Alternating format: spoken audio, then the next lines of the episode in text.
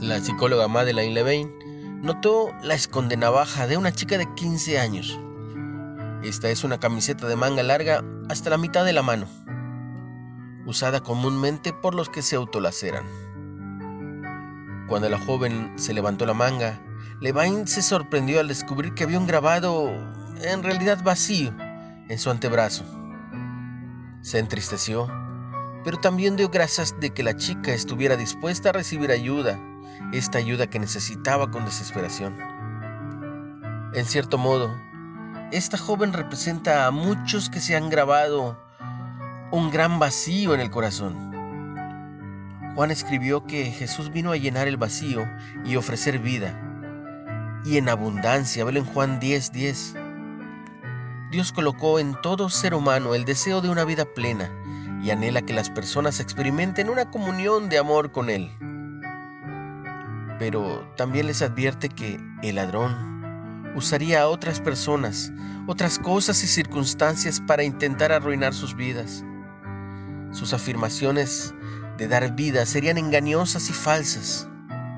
En contraposición, Jesús ofrece lo verdadero, vida eterna, y la promesa de que nadie nos arrebatará de su mano. Solo Jesús puede llenar con vida los espacios vacíos del corazón.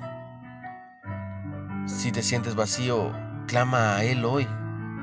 Y si estás experimentando luchas graves, busca un consejo piadoso. Puedes escribirnos Cristo es el único que puede dar vida abundante, plena y significativa. Recuerda, el ladrón no viene sino para hurtar y matar y destruir. Yo he venido para que tengan vida y para que la tengan en abundancia.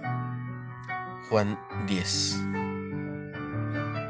En tu búsqueda de significado, ¿qué cosas te han desilusionado?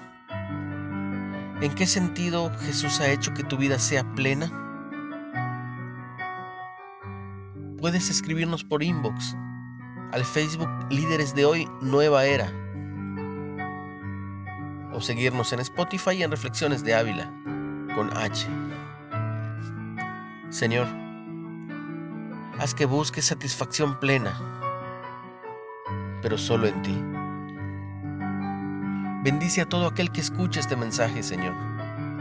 Bendice su vida, su familia, su hogar.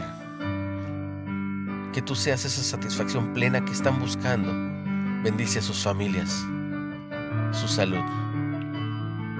Hazlo, Señor, te lo pido en el nombre de Jesús.